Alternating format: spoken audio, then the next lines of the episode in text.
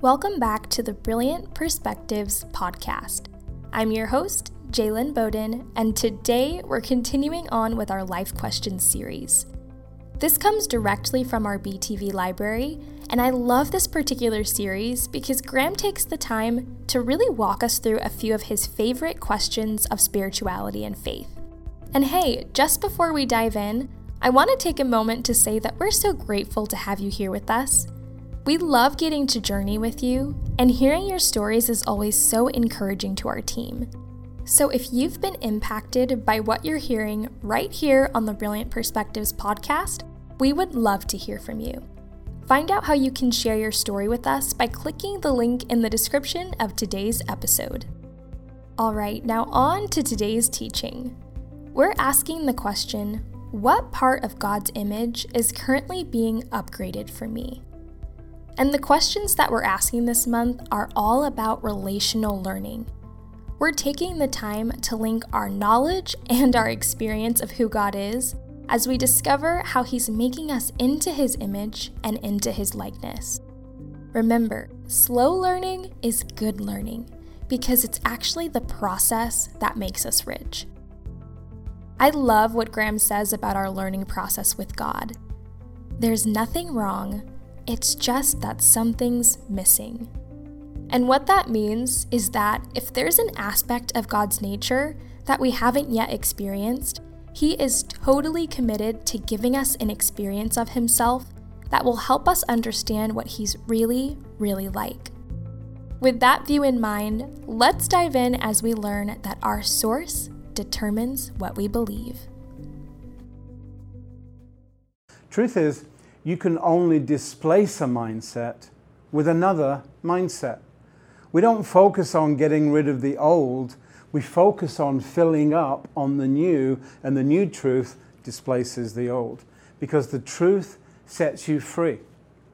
So, if you're not experiencing freedom in any area of your life right now, or in a particular area of your life, what have you believed that needs to be displaced with the truth?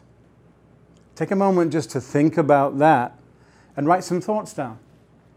Because the truth is as much about an encounter as it is about knowledge. We all know that the truth is a person. His name is Jesus. And truth is relational because we are in relationship with Jesus. We're not just learning about him, we're learning who he really is for us in every situation. I like the scripture John 1:14. The word became flesh and made his dwelling among us. And we have seen his glory, the glory of the one and only Son who came from the Father, full of grace and truth. Old ideas about what God is like are displaced when we have encounters with his true nature because he works by knowledge and by encounter. It's like a room with two doors. You enter one door of knowledge, but you have to leave by encounter. Or you can enter the door of encounter, but you have to leave by the door of knowledge. If you've only got knowledge, it means that you're a head person who will never develop the experience of God that He wants you to have of Him. If all you have is an encounter and it's not grounded in the truth, you won't keep the experience that you just had. Every new phase of our journey requires us to update our image of God. And when you update who He is for you, you get updated in the process. But if the gap becomes too great between our life circumstances and our image of God, that's what causes stress, anxiety, fear, panic, negativity.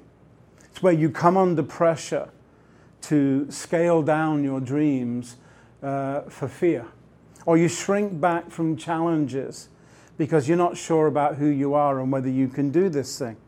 But the Bible says we can do all things in Christ. Challenges, therefore, can accelerate our capacity for majesty. They give us a fresh awareness of who God is for us.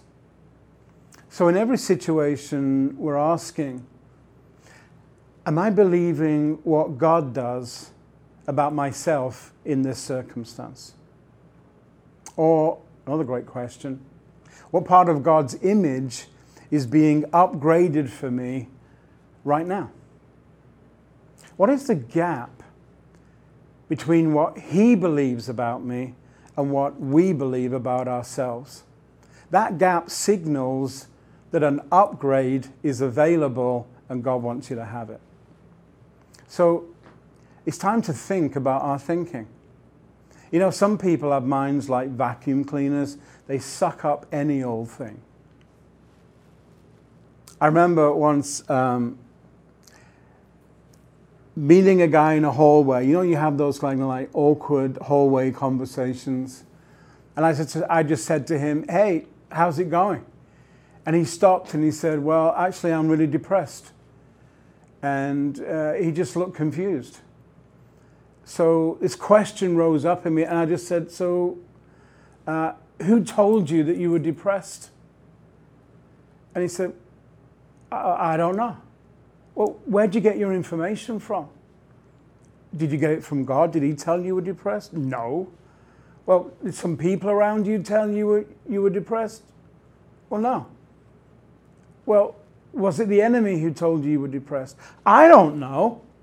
And I said, Well, look, why don't you just let me pray for you? I want to pray for peace. Because, you know, when peace comes, you know, wisdom and understanding often come with it. So I laid hands on him, prayed a simple prayer for peace. And then he just, you know, kind of backed away from me and said, Well, I have to go. Okay, cool. A few days later, I saw him and he said, uh, I said, How's it going? He said, Well, nothing happened when you prayed for me, but about an hour later, I suddenly had this huge peace just like envelop me, and uh, I could think differently. I said, Well, you know, that's what Jesus promised. My peace I'll give you, not as the world gives.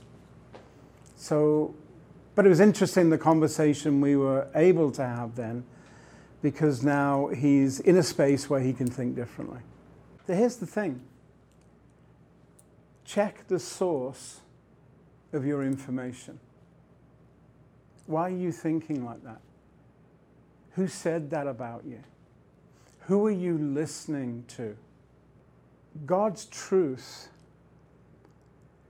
will be filled with the fruit of the Spirit. You know when God's talking to you because it'll be loving, kind, gracious, patient, gentle. And the result of hearing God is often joy and peace and believing and a fresh sense of expectation, hope. The enemy, however, is very harsh. Uh, his lies uncover our lack. He tells us our failures. He talks about everything that we're not, and he condemns us for being those people. Sometimes the enemy, like that, you know, he works in people around us. He works in situations where we've not made it, we have failed, and we didn't break through. So I want you to think about what you believe to be true about yourself. If it's not God, it needs to be replaced. When God looks at you, He doesn't see what's wrong with you, He only sees what's missing from your relationship with Him, and He's totally committed to giving you that.